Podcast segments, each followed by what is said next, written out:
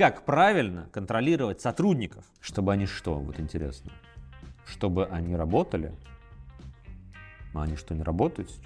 Чтобы, знаешь, что-то ответы могут быть, чтобы они хорошо работали. А хорошо это как? Ну, для вас там может быть понятно, а он понимает, что такое хорошо. А как это понять? Короче, давай я сразу скажу первую, главную мысль этого видео вообще, просто сразу. Контролировать сотрудников не нужно. Не, не нужно.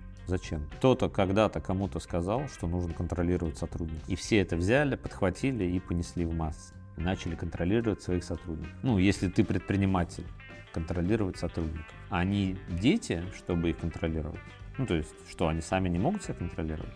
Я убежден глубоко, что если человек взрослый, если не работаешь с детьми на работе, он может себя контролировать сам. Ну, если не может, то как бы да, действительно тогда может быть вопрос. Если он прям вот, ну, не может физически, то есть, ну, не умеет контролировать себя сам. Если у него не получается, если он очень хочет себя контролировать, и у него не получается, ну да, тогда, наверное, вопрос там к человеку, к персонале. Но ведь если человек взрослый, наверное, он может себя сам контролировать. Я это к чему веду? Вот кто-то когда-то очень давно сказал, что нужно контролировать сотрудников, а я думаю, что нужно контролировать не сотрудников, а контролировать показатели и контролировать результат.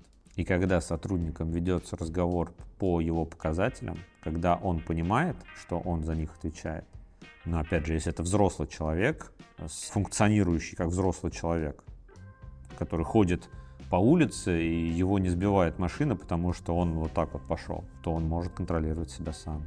Смотри, в чем прикол. Ты, контролируя его и пиная его по каким-то действиям его, ты относишься к нему как к животному, как к собаке.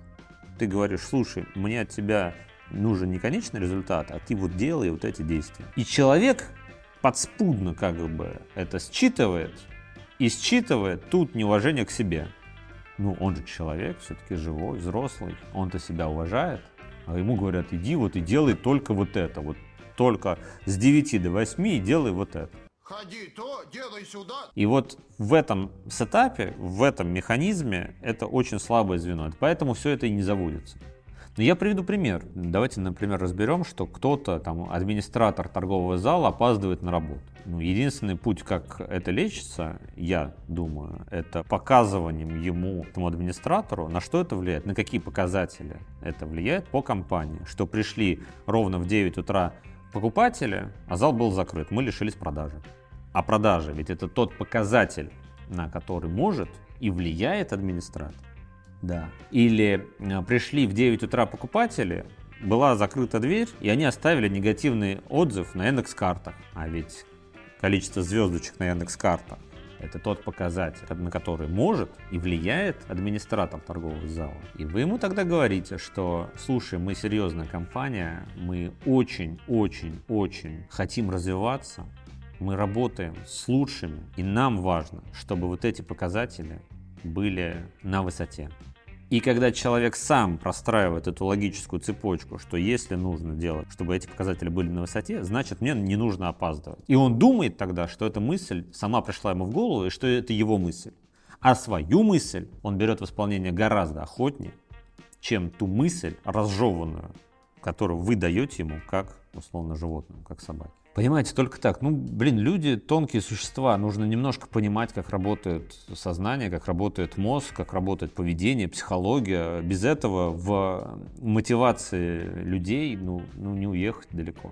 Понимаете? Как контролировать сотрудников? Не контролируйте сотрудников. Покажите им в красках то, когда их действия приводят к нежелательному результату. И они сами начнут себя контролировать. Контролируя сотрудников, вы крадете ответственность на себя, а ваша задача возвращать эту ответственность на них, чтобы они понимали, что ответственность на них, они что-то сделали не так, это привело к такому результату.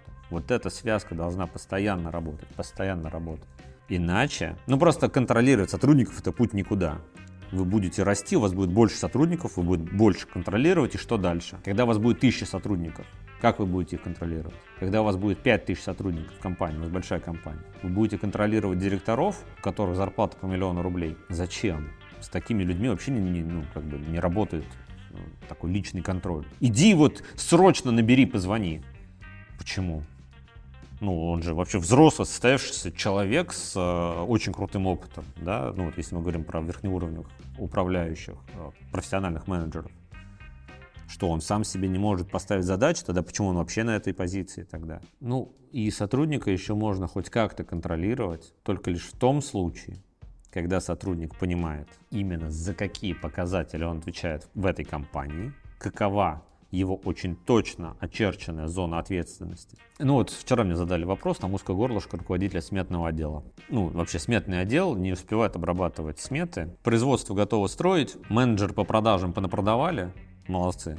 Очень много прям понапродавали хорошо. А им сметчики говорят, вы что столько понапродавали, мы тут не справляемся, мы тут костьми уже ложимся, не вывозим данный, э, данный объем. Представляешь, как неприятно, да, ты уже продал, ты уже вообще, ты сделал все, с сотрудниками договорился, ты предоплаты получил. Менеджеры по продажам бонусы даже получали. А у тебя сметчики не вывозят, а ты их быстро найти не можешь вот так. Очень важно, чтобы сменщики, например, в этом примере, или руководитель сметного отдела понимал, в чем его зона ответственности и за какие показатели он отвечает. И только тогда можно ему устроить какой-то вектор развития, traction развития, когда ты говоришь, что смотри, по состоянию на 8 ноября наш результат такой, а давай-ка мы с тобой подумаем, как нам сделать через 3 месяца результат там, x полтора, плюс 50%.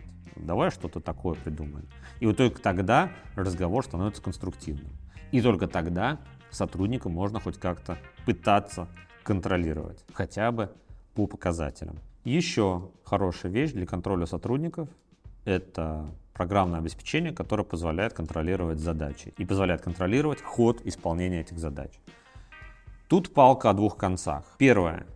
А, вы как руководитель имеете очень большой соблазн погрузиться в этот task manager, в это программное обеспечение с головой и погрязнуть в контроле этих задач что, скорее всего, и произойдет. Второй момент – это то, что у компании будут оцифрованы все задачи, и они будут хотя бы храниться в одном месте, и если не вы, то кто-то другой сможет зайти и попытаться в этом разобраться. Manager сам контролирует сотрудника, у сотрудника появляется реальный инструмент отслеживания своей эффективности. Он заходит на какой-то там лист и видит, что вот эти задачи у него висят давно, вот эти сделаны, вот эти не сделаны, да? Потому что без Manager и этого не происходит. Ну, может не происходить. Кто-то запутался в листах ежедневника, у кого-то там 50-й ежедневник пошел и так далее. Да, кто-то записал, кто-то записал корявым почерком, кто-то вырвал страничку и забыл про это. Ну, то есть все что угодно может происходить. Это еще если люди записывают свои задачи. Но у Task Manager есть все-таки большой риск того, что люди увлекутся создаванием огромного количества задач, каких-то мелких, да, там, встретиться с там, поставщиком, да, ты и так должен был встретиться с поставщиком. То есть это целый